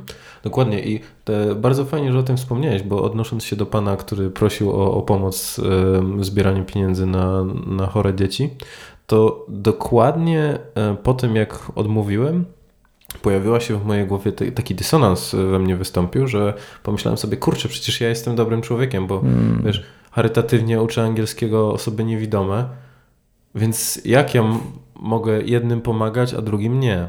E, Więc no, też trzeba być czujnym. No właśnie, ale w kwestiach manipulacji, znaczy obrony przed manipulacją, bardzo często wspominasz o tym odmawianiu. Tak jakby to jest jedna z, z najlepszych, e, najlepsze rozwiązania, czyli po prostu powiedzieć nie, ale to też wiąże się z asertywnością. I masz tutaj jakieś rady, w jaki sposób pracować nad tym, żeby było łatwiej nam odmawiać? Mm. Tak, mieć mm, wyraźnie postawione cele życiowe, Mhm. do których dążymy, i jeżeli mówienie tak przybliża nas do realizacji naszych ważnych celów, no to mówić tak. A jeżeli nie przybliża, a oddala, to łatwiej nam będzie mówić nie, bo będziemy mieli swoje wewnętrzne tak. Mhm. Jest taka książka, którą mogę polecić Williama Urego, negocjatora. e, Odchodząc od nie, dochodząc do tak, napisał książki, natomiast ja tutaj polecę Siła pozytywnego nie. Jest to e, ciekawa książka, jeżeli ktoś pracuje nad asertywnością, czyli nad odmawianiem, ale asertywność to nie tylko odmawianie, oczywiście, to jest y, mały, mały, mała część asertywności. Mm, Więc y, na pewno, jeżeli ktoś ma problemy z mówieniem nie, to skorzysta, zapoznając się z tą pozycją. Gorąco polecam. A jak miałbyś powiedzieć o jednym mm, aspekcie, który ci pomógł, tak jakby bazując na tej książce, co z niej wyniosłeś? Mhm. To jest właśnie to, co powiedziałem wcześniej, czyli miejmy swoje tak, po to, żeby powiedzieć y, te pierwsze nie, które pozwoli nam powiedzieć e, znowu tak e, osobie, której odmawiamy. Na czym to to polega? Jest, to jest taki model, w którym No, trochę teraz Tak, zagmatwałeś. no, więc jak... dobra, to już tłumaczę, na czym to polega. Jeżeli mamy swoje wewnętrzne tak, czyli swój cel, dojrzały, długofalowy, spójny z naszymi wartościami, cel, który naprawdę nam służy, to jest coś, co bardzo nas wzmacnia przed e, wpadnięciem w pułapkę spełnienia próśb, które miałyby nas oddalać od tych celów, prawda? Więc mówimy swoje, zaczynamy od swojego tak, po czym jak przychodzi do nas człowiek i prosi nas o coś, co totalnie jest nam nie na rękę, to tu jest czas na powiedzenie nie, po to, żeby tej osobie w przyszłości powiedzieć tak. Czyli zaczynamy od tak, po środku jest nie, a kończymy na tak. I na czym to polega? Jeżeli ja bym się w tej chwili zgodził na przykład, a przykład z pracy, najlepiej to na przykładzie zrobić. Mhm. Siedzimy w pracy i szef mówi: Zostań dłużej, o godzinę. O kurczę. Prosi nas, żebyśmy zostali godzinę dłużej. Jest nam to nie na rękę, ponieważ jesteśmy umówieni z małżonką i obiecaliśmy jej, że dzisiaj z nią wychodzimy na tą kolację. To jest nasze tak wewnętrzne. Mhm. I teraz przychodzi ta prośba o zostań dłużej w pracy. Jeżeli tu powiemy pracodawcy tak, to może się, może się skończyć rozwodem, może się skończyć katastrofą taką, że, nie będzie, że wpadniemy w depresję, że nie przyjdziemy już do pracy i skończy się tak naprawdę długofalowym nie dla pracodawcy, czyli zostanę na godzinę dłużej, ale już nigdy się nie pojawię w pracy. Dlatego, jeżeli odmówię, to nie zawiodę swojej żony i będę zadowolony życiowo, będę spełniony, nie będę wypalony yy, zawodowo też. I, I będę spełniony życiowo. I następnego dnia przyjdę z pełną, z pełnią energii do pracy. Czyli powiem swojemu pracodawcy tak, finalnie. Dlatego, że odmówiłem mu dzisiaj, nie zostając dłużej w pracy. Ma to jakiś sens? Czy... Ma, ma, No, jak najbardziej. E, Ale super, bardzo mi się podoba to, to podejście.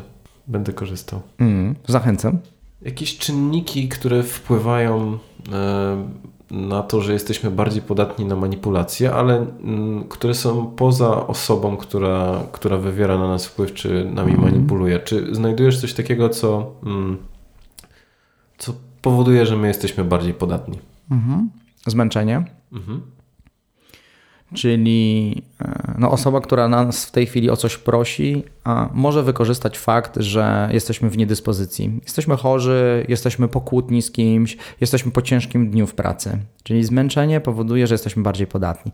Dlatego tak chętnie oglądamy mydlane opery, ponieważ te treści, które są tam tak banalne, em, siadają na nasze umysły w łatwy sposób i, i wtedy em, umieszczanie produktów e, w takich serialach, tak zwany product placement po angielsku, prawda? Czyli sprzedaż związana z tym, że bohaterowie serialu używają jakichś laptopów typu App, Apple'u, iMaci, tak? Nie, jak to się mówi? iMac? Ma, ma, Maki, Maki. iMac. Tak, iPhone i Maki, tak. Zaśmiałem się, że z technologią widzę, jestem na bakier.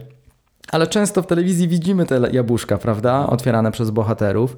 I, I tak samo w polskich serialach. Używanie jakiegoś płynu określonego w kuchni przez bohaterkę jakiegoś serialu powoduje, że podświadomie ta, ten, ten produkt gdzieś tam potem ląduje w naszym umyśle, a, a finalnie na półce e, w naszym domu. No właśnie, bo też wielokrotnie się spotkałem z takim zarzutem, kiedy wiesz, jest stosowane takie prawo e, stałej ekspozycji, że widzimy coś częściej, więc bardziej to lubimy i chętniej to mhm. wybieramy. To wiele osób mi powiedziało, że no dobra, ale wiesz, do mnie reklamy nie trafiają, bo ja oglądam, e, używam od 10 lat tego samego proszku, tych samych produktów e, do prania, mm. więc na mnie to nie działa, więc po co to jest? No tak. E, rzeczywiście, jeżeli jesteśmy wierni jakiejś określonej marce od 10 lat, to, to, to nie zmieniamy tych preferencji, no bo to jest ten efekt posiadania, efekt już sprawdzenia, prawda? Mhm. Pytanie, czy 10 lat temu nie kupiliśmy e, w związku z reklamą, to odpowiedź pozostawiam tutaj otwartą. Natomiast nowo pojawiające się produkty to są produkty, o których się dowiadujemy z reklamy w sposób bardzo perswazyjny, bo, bo reklama bazuje na emocjach, reklama pokazuje to, że inni są zadowoleni i, i, i przez to no, kupujemy produkty, e, które są reklamowane. Każdy z nas jest podatny na reklamę. Nawet mhm. największy fachowiec reklamy, który twierdzi, że zna wszystkie aspekty związane z reklamą, e, będzie kupował to, co jest reklamowane. No musielibyśmy, no chyba na siłę, według mnie na siłę postępować, ażeby nie kupować produktów reklamowanych, czyli ciągle się zastanawiać, który produkt jest reklamowany i mówić mu nie. Mhm. Prawda? Czyli musielibyśmy sobie przyjść po pracy do domu, włączyć telewizję i z listy zakupowej wykreślić większość marek i wybierać tylko to, co nie jest reklamowane. Byłoby to bardzo uciążliwe. Zamieszkać w górach, w domku i jeść tylko to, co samemu się... Co spadnie z drzewa. Dokładnie. I nie daj Bóg zareklamują te jabłka i wtedy już jabłek nie będziemy mogli nawet Nic. jeść. No, tak więc tak. No to jest, to jest zmęczenie, bo, bo tak zapytałeś Dawid o to, mhm. co, co jeszcze może wpływać. Na pewno aspekty kulturowe. Czyli łatwiej manipuluje się określonymi technikami w Stanach Zjednoczonych, a nieco trudniej w Polsce. Ameryka jest bardzo indywidualistycznym krajem, a Polska jest kolektywistycznym. Bardziej kolektywistycznym niż Stany Zjednoczone, a mniej niż Azja. Czyli najsilniej na przykład kolektywistyczne w porównaniu z tych trzech krajów to będą Chiny, e, Średnio kolektywistyczne to Polska, a indywidualne takie podejście będzie w Stanach, co to znaczy, że ktoś ma, że jest kulturą indywidualną, indywidualistyczną Jezu, indywidualistyczną, tak? tak? Czyli i wtedy w Stanach Zjednoczonych nieco gorzej działa technika e, oparta o regułę społecznego dowodu słuszności. Czyli jeżeli w Stanach Zjednoczonych mówimy inni kupili już te produkty, to taka reklama ma mniejszą moc niż będzie miała w Azji, w Chinach. Mhm. Natomiast mm, na przykład silniej w krajach indywidualistycznych, z podejściem indywidualistycznym, gdzie nie patrzymy na innych, ale odwołujemy się do siebie samych, będzie działała technika zaangażowania i konsekwencji, czy etykietowania, gdzie koncentrujemy się konkretnie na e, osobie, na której wywieramy wpływ, bez powoływania się na to, że inni tego używają, inni też tak myślą. Mhm. Czyli, czyli aspekt kulturowy, prawda? Płeć, chociaż. Jest trochę badań, które pokazują, że rzeczywiście wywiera się wpływ inaczej na kobiety, a, a inaczej na mężczyzn, ale te, te, różnice nie są aż tak wielkie, więc to, to, to o tym bym tutaj, tu, tu bym się akurat nie zagłębiał. Doświadczenia życiowe, wiedza, poziom wiedzy, osoby, mhm. ambicje, czyli osoby, które mają wszystko gdzieś, takie nazwę, e, są osobami, którymi się ciężej manipuluje. No dobra, a teraz to, co w sumie najbardziej mnie ciekawi, czyli y, jak to w ogóle się stało, że ty zająłeś się tym tematem? Bo szczerze mówiąc, ja nigdy nie spotkałem się z tym, żeby ktoś zajmował się taką, no, żeby ktoś się specjalizował w tym, żeby bronić się, czy uczyć innych, jak bronić e, się przed manipulacją. Mm. Jak to się zaczęło? Tak, jak to się zaczęło? Zaczęło się pewnie w momencie, kiedy nie byłem świadomy, jak to jest ważne, ażebyśmy nie stosowali manipulacji, czyli w momencie, kiedy podjąłem się zawodu sprzedawcy, mhm. co było ponad 15 lat temu. I przez całą tą swoją karierę do tego momentu no, silnie wywierałem wpływ na decyzje zakupowe właścicieli psów, bo rozprowadzałem w pewnym momencie karmę. W przemyśle sprzedawałem przez 3 lata stal, sprzedawałem też informacje gospodarcze. I teraz, po tylu latach pracy, wiem, jak to jest istotne, ażeby sprzedawać w etyczny sposób. Żeby sprzedawać poprzez budowanie długofalowych relacji, poprzez budowanie zaufania. Bo tylko taka sprzedaż gwarantuje nam długofalowe zyski, tak naprawdę, bo w sprzedaży chodzi o zyski. I zachęcam każdego sprzedawcy i każdego z nas do tego, żeby postępować w sposób moralny i etyczny, bo uczciwość to jest pierwsza, numer jeden cecha, której wymagają inni w kontakcie z nami i jest to najefektywniejsza cecha, jeżeli chodzi o wywieranie wpływu. Czyli jak zadajemy ludziom pytanie, bo było zrobione badanie, które cechy powinny być eksponowane podczas autopromocji, czyli autoprezentacji, autoprezentowania siebie, to numer jeden to jest uczciwość. I takiej uczciwości zabrakło w jednym z moich związków z 5 lat temu, i to było dla mnie bardzo bolesne. E, I wtedy na poważnie zainteresowałem się manipulacją Czyli skąd to się wzięło?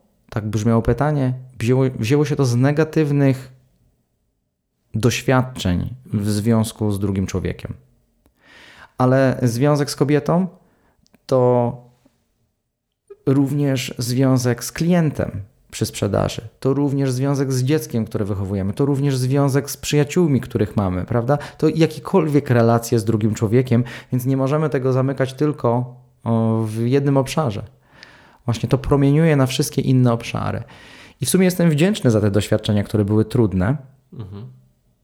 bo gdyby nie one, to nie zajmowałbym się obroną przed manipulacją, nie czerpałbym wielkiej radości z budowania w tej chwili pozytywnych e, związków z drugim człowiekiem. Kto najczęściej korzysta z Twoich usług w momencie, kiedy, e, jeżeli jesteśmy w tej specjalizacji obrony przed manipulacją? Jakie firmy mm, chcą współpracować, chcą tego się nauczyć? E, głównie firmy sprzedażowe. Mhm. Prawdopodobnie firmy, które. Czyli to tak. jakby ten potwór, który który sam najczęściej manipuluje, chce dowiedzieć się, jak się przed tym bronić. Zwiększyć e, samoświadomość prawdopodobnie swoich działań, które mogą być negatywnie odebrane przez klientów i wtedy e, eliminować takie działania, dzięki temu podnosząc skuteczność sprzedaży. Mhm. Czyli to są bardzo samoświadome i etyczne firmy w takim tak. razie. Absolutnie tak. A czy masz jakieś e, ciekawe historie? Przychodzi Ci coś do głowy ze szkoleń, e, które prowadzisz? To są szkolenia, czy to są też indywidualne spotkania? Nie, szkolenia, głównie szkolenia. No ze szkoleń dla sprzedawców bardzo często... E, Może mhm. inaczej zadam pytanie. Czy w momencie, kiedy pogłębiasz ich wiedzę na temat tego, w jaki sposób się bronić przed manipulacją, oni sami dziwią się, jak wiele nieetycznych sposobów stosowali do tej pory? Czy wy... mhm. Tak.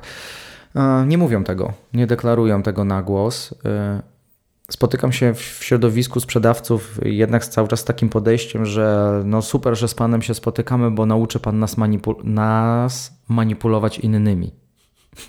Są tacy uczestnicy szkoleń.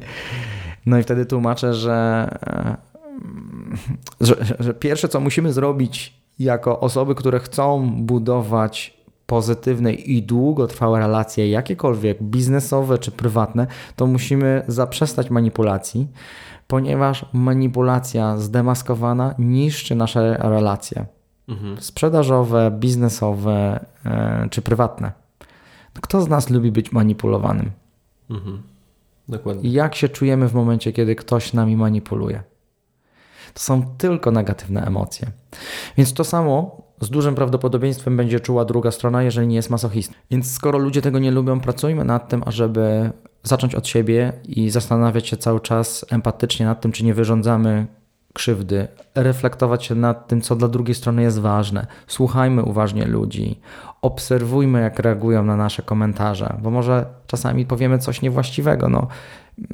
I nie wynika to ze złych intencji, ale jak zaobserwujemy, że zraniliśmy, no to zreflektujmy się, przeprośmy, nie popełniajmy tego błędu po raz drugi. Mhm. A jak wpływasz na postawę ludzi, którzy przychodzą na Twoje szkolenia? Bo jeżeli odnosząc się do przykładu, nauczy nas Pan manipulować, to domyślam się, że właśnie wiele osób traktuje to w ten sposób, że to będzie taki podręcznik, jak to zrobić, żeby ludzie robili to, co ja chcę. Hmm. Mówiąc o konsekwencjach, do jakich doprowadza e, manipulacja, na przykładach e, chociażby Madoff wcześniej wspomniany, czyli mm, piramida finansowa. Mhm. Mm, kończy się to więzieniem dla niego, a, a żalem dla wszystkich ofiar, które zostały bez pieniędzy. E, czy też odwołując się do, do, własnych doświadczeń uczestników szkoleń, zadając im pytanie, kiedy ostatnio odkryliście manipulację? Jak odkryliście tę manipulację? Jak się czuliście? Czy dalej jesteście z tą osobą, która wami manipulowała? Mhm. Czy kupilibyście drugi raz u mm, sprzedawcy, który was okłamał, ażeby ewidentnie wyciągnąć z was kasę i, i sprzedać produkt czy usługę? No i te osoby mówią: Nie, no skoro nie chcecie kupować u takiego sprzedawcy, to jakie jest prawdopodobieństwo, że ludzie będą kupowali u was, jak będziecie manipulowali? No marne, niskie. No właśnie, no to zajmijmy się tym, żeby rozpoznawać manipulację, żeby jej nie stosować, żeby być świadomym tego, jak ona jest niszcząca. Super. Bardzo mi się podoba, bo widzę, że to jest swego rodzaju misja dla ciebie, żeby, żeby ten świat stał się lepszy dzięki temu, jak będziesz uczył ludzi bronić się przed manipulacją. No, będę się bardzo cieszył, jeżeli rzeczywiście świadomość wzrośnie, jak e, szkodliwa jest manipulacja i że ludzie zaczną budować pozytywne relacje w oparciu o mhm. empatyczne podchodzenie do drugiego człowieka. Mhm. No. Ktoś dowiaduje się, czym się zajmujesz, mhm. E, czyli mm, specjalizacja obrony przed manipulacją i krótka rada, w jaki, e, pyta cię o radę, w mhm. jaki sposób ona może e, to robić już od dzisiaj. To też rada dla wszystkich słuchaczy. Mhm. Zadaj sobie pytanie, co dla ciebie jest ważne w życiu. Dlaczego to jest dla ciebie ważne i dlaczego oddałbyś za to ostatnią kroplę krwi? Mhm. Jest to coś, dla czego wstajesz i jest to coś, dlaczego późno chodzisz spać. To jest coś, co cię napędza, coś, co ci daje duże pokłady energii. I bądź temu wierny, jak stawiasz sobie cele długofalowe, bądź cierpliwy w dążeniu do tych wartości, bo to jest coś, co jest Twoim trzonem i Twoją mocą. Mhm. I mów temu tak. Odmawiaj rzeczom, które by oddalały cię od realizowania tych wartości. Słuchaj siebie, reflektuj się nad tym, co czujesz. I jeżeli z jakichś powodów czujesz negatywne emocje lub pozytywne, nagłe pozytywne, zastanów się, co to spowodowało i zastanów się, czy decyzja, którą teraz podejmujesz, będzie służyła Twoim wartościom. Trochę przekroczyłeś 30 sekund, ale tak, nie mierzyłem czasu, nie patrzyłem na stoper. Bardzo mi się podoba ta odpowiedź. Dobra, super, mm. dziękuję. Jeżeli ktoś chciałby po, pogłębić wiedzę na temat e, manipulacji, jak się przed nią bronić, to, to co byś sugerował? Polecam Roberta Cialdiniego. Mhm. Każdą jego książkę, która jest na rynku. Presfazja jest y, jedną z ostatnich jego książek. Mm, e, Mała Wielka Zmiana, mm, czy klasyka e, Wywieranie wpływu na ludzi E, świetne książki, czyli ewidentnie e, dla mnie największy ekspert w tej chwili w kwestii wywierania wpływu. Z polskich autorów profesor Doliński, warto zaglądać do pozycji oddany e, człowiek właśnie badaniu kwestiom związanym z wywieraniem wpływu, więc na pewno warto sięgnąć do tej literatury. Tak, zwłaszcza, że ostatnio wydał nową książkę Posłuszni do bólu. Tak, tak, więc warto czytać e, rodzime książki na pewno, bo one poruszają tematykę wywierania wpływu w naszym kręgu kulturowym, nie wychodzą poza krąg kulturowy Polski aż tak bardzo jak, e, jak e, Cialdini, który jest Amerykan, Amerykaninem. Boże, jakie trudności dzisiaj z odmienianiem. A Psychomanipulacja jest ciekawą książką Tomasza Witkowskiego. Mhm. Polecam również. A teraz pytanie z zupełnie innej beczki. Aż się boję. Powinienem? No to jest ten moment. W 10 sekund, Robert. Ciao. Nie, nie, nie. Tutaj żadnych, żadnych ograniczeń czasowych. Czym dla Ciebie jest charyzma? Mhm. Uf, to dobrze, że nie ma ograniczeń czasowych, mhm. E, bo ograniczenie czasowe jest też techniką wywierania wpływu, tak? Czyli ma Pan 5 sekund na podjęcie decyzji. Kupuje Pan czy nie? No to czym jest charyzma bez ograniczeń czasowych? Charyzma dla mnie to siła. Charyzma dla mnie to spokój. Charyzma dla mnie to wpływ. Charyzma to coś bardzo pozytywnego. O, tylko to nie musi być siła, czy to nie musi być, to nie musi być wielki mówca, tak? To, to, to, może być, to może być Mahatma Gandhi, który y, nie żyje. Y, dla mnie taki lider walczący o, o, o wolność na świecie jest charyzmatyczny. To jest człowiek, który potrafił stosując swoje mocne strony, wywrzeć na ludziach pozytywny wpływ.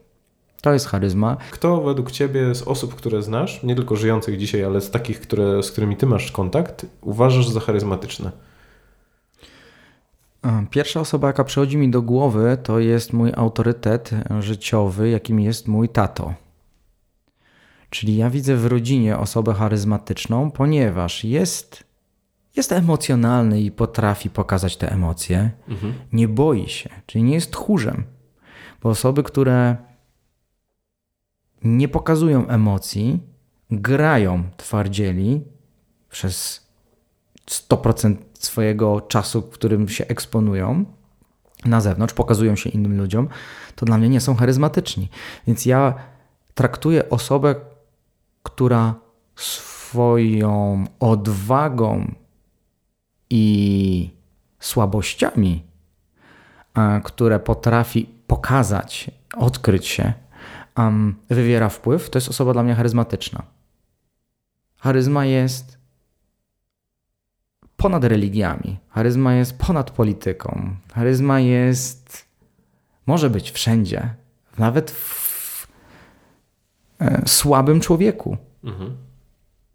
Dokładnie, mhm. bo to, co mnie zawsze niepokoi i to, co jakby staram się przekazywać na, na szkoleniach, to to, że charyzma jest bardzo często mylona z tym stworzeniem idealnego obrazu człowieka, ponieważ tych sławnych ludzi na, na szklanym ekranie my, my widzimy tylko w trakcie ich wystąpień, do których oni są świetnie przygotowani, wyuczeni tekstu, wiedzą co się wydarzy, są w make-upie, y, są w idealnych, mm, świetnie skrojonych ciuchach. I to może powodować, że my czasami charyzmatycznych ludzi postrzegamy jako osoby, takie super jednostki. Znaczy samo słowo charyzma jest mocno e, związane z religią, bo to w, w tłumaczeniu wolnym jest dar od Boga. Hmm. Więc dużo osób twierdzi, że charyzma to jest coś, z czym my się musimy urodzić. To jest coś, jakiś dar właśnie od Boga. No ja chcę pokazywać, że wcale tak nie jest. Hmm. Że skoro nie jesteśmy w stanie w, pokazać ludzi charyzmatycznych w naszym bliskim otoczeniu, E, to na pewno nie powinniśmy wskazywać e, ludzi, których nie znamy. Jeżeli chcemy być charyzmatyczni, to powinniśmy kształcić się w wielu obszarach. Mhm. Wieloaspektowo, nie? Jeżeli chcemy być e, mniej podatni na manipulacje, musimy kształcić się wieloaspektowo. Dokładnie. Czyli pracować nad asertywnością, nad tym, żeby być empatycznym, nad tym, żeby być refleksyjnym. I poznawać również techniki wywierania wpływu, żeby je rozpoznawać, prawda? I, i jeżeli będziemy, można się tego nauczyć. I jeżeli będziemy skuteczni w wywieraniu wpływu i będzie to pozytywny wpływ, i jak umożemy, to za 100 lat może ktoś usiądzie w studio, tak jak my tu siedzimy dzisiaj, i będzie rozmawiał o nas o, jako o osobach, które były charyzmatyczne. Trzymamy za to kciuki. No, tego sobie życzmy. No, że, żeby na życzeniach się nie skończyło, po prostu trzeba działać. Mhm, dokładnie. Dokładnie. No właśnie, jeżeli ktoś chciałby zacząć działać i dowiedzieć się czegoś więcej o, o Twojej działalności albo skontaktować się, zadać jakieś pytanie, to gdzie Cię szukać? Zapraszam do, e, do internetu, czyli na kanał, mój kanał na YouTube. Mhm. Jak wpisze się e, rozwój umiejętności, RU rozwój umiejętności Robert Umpirowicz, to, to mnie się tam odnajdzie. Jest też telefon, można zadzwonić, jest e, mail, kontakt małpa robertumpirowicz.pl, można napisać. Mhm. Chętnie odpowiem na wszelkie pytania. Więc jeżeli macie, wszystkie linki będą podane w notatkach pod podcastem, więc będzie łatwo, łatwo to wszystko znaleźć. No i cóż, ja ogromnie Ci dziękuję, Robert, za to, że wpadłeś i podzieliłeś się swoją wiedzą. Myślę, że... Bardzo dziękuję również za spotkanie i za rozmowę, Dawid. Dziękuję bardzo. Zanim się pożegnamy, to zapraszam Was serdecznie do dzielenia się wszelkimi opiniami na temat podcastu. co Wam się podoba, co warto zmienić, kogo chcielibyście jeszcze posłuchać i jakie tematy by Was interesowały. Jestem bardzo otwarty na wszelkie sugestie, zwłaszcza, że podcast tworzony jest dla Was, więc chciałbym, żeby był do Was idealnie dopasowany. Dzięki wielkie za poświęcony czas. E, zapraszam również do śledzenia mnie na Facebooku i Instagramie. No i do usłyszenia w następnym odcinku.